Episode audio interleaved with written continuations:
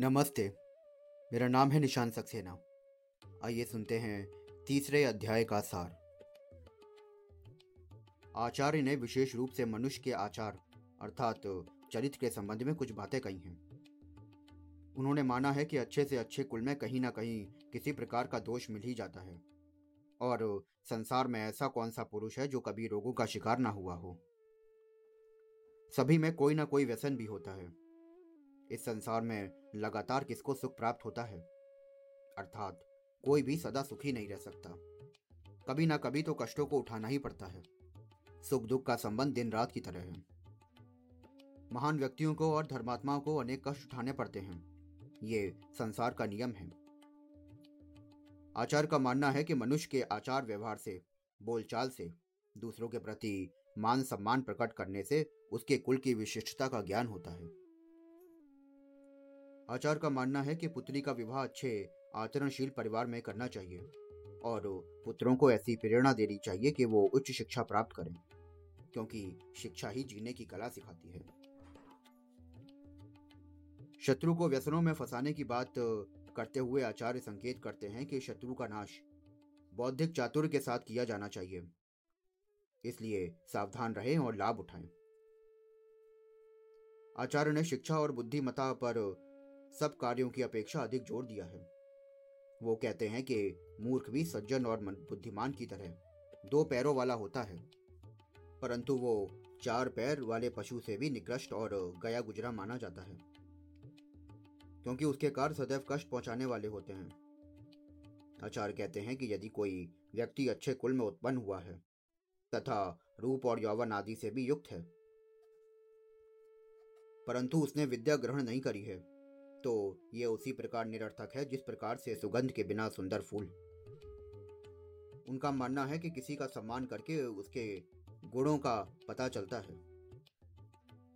आचरण से संबंधित एक और महत्वपूर्ण बात आचार्य ने यह कही है कि यदि किसी एक व्यक्ति के बलिदान से पूरे कल्प का कल्याण हो तो उसका बलिदान कर देना चाहिए।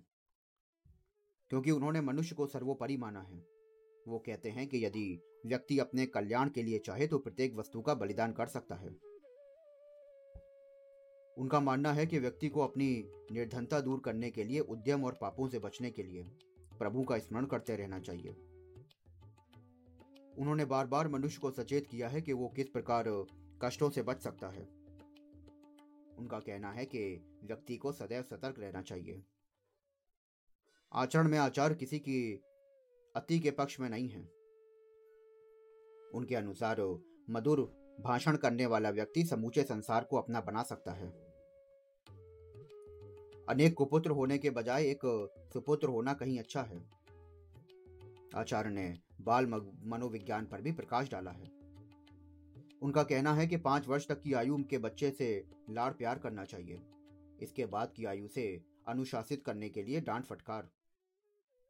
और जब बच्चा सोलह वर्ष की आयु तक पहुँच जाता है, तब उसे मित्र के समान समझकर व्यवहार करना चाहिए। श्लोक में पुत्र शब्द का प्रयोग संतान के अर्थ में किया गया है। बेटियों के संदर्भ में भी यही नियम लागू होता है। आचार्य ने बार बार मनुष्यों को यह बताने और समझाने का प्रयत्न किया है कि यह मानव शरीर अत्यंत मूल्यवान है। व्यक्ति को अपना दायित्व निभाने के लिए यथाशक्ति धर्माचरण करते रहना चाहिए। अध्याय के अंत में समूचे समाज को मूर्खों से बचाने का परामर्श देते हैं आचार्य। अपने अन्य तथा अन्य उत्पाद को ठीक ढंग से संभाल कर रखना चाहिए और आपस में सदा प्रेम पूर्वक रहना चाहिए। झगड़े फसाद में अपना जीवन नष्ट नहीं करना चाहिए, क्योंकि ऐसा करके हम स्वयं को दुख के गर्त में डालते हैं। तो ये था तृतीय अध्याय का सार।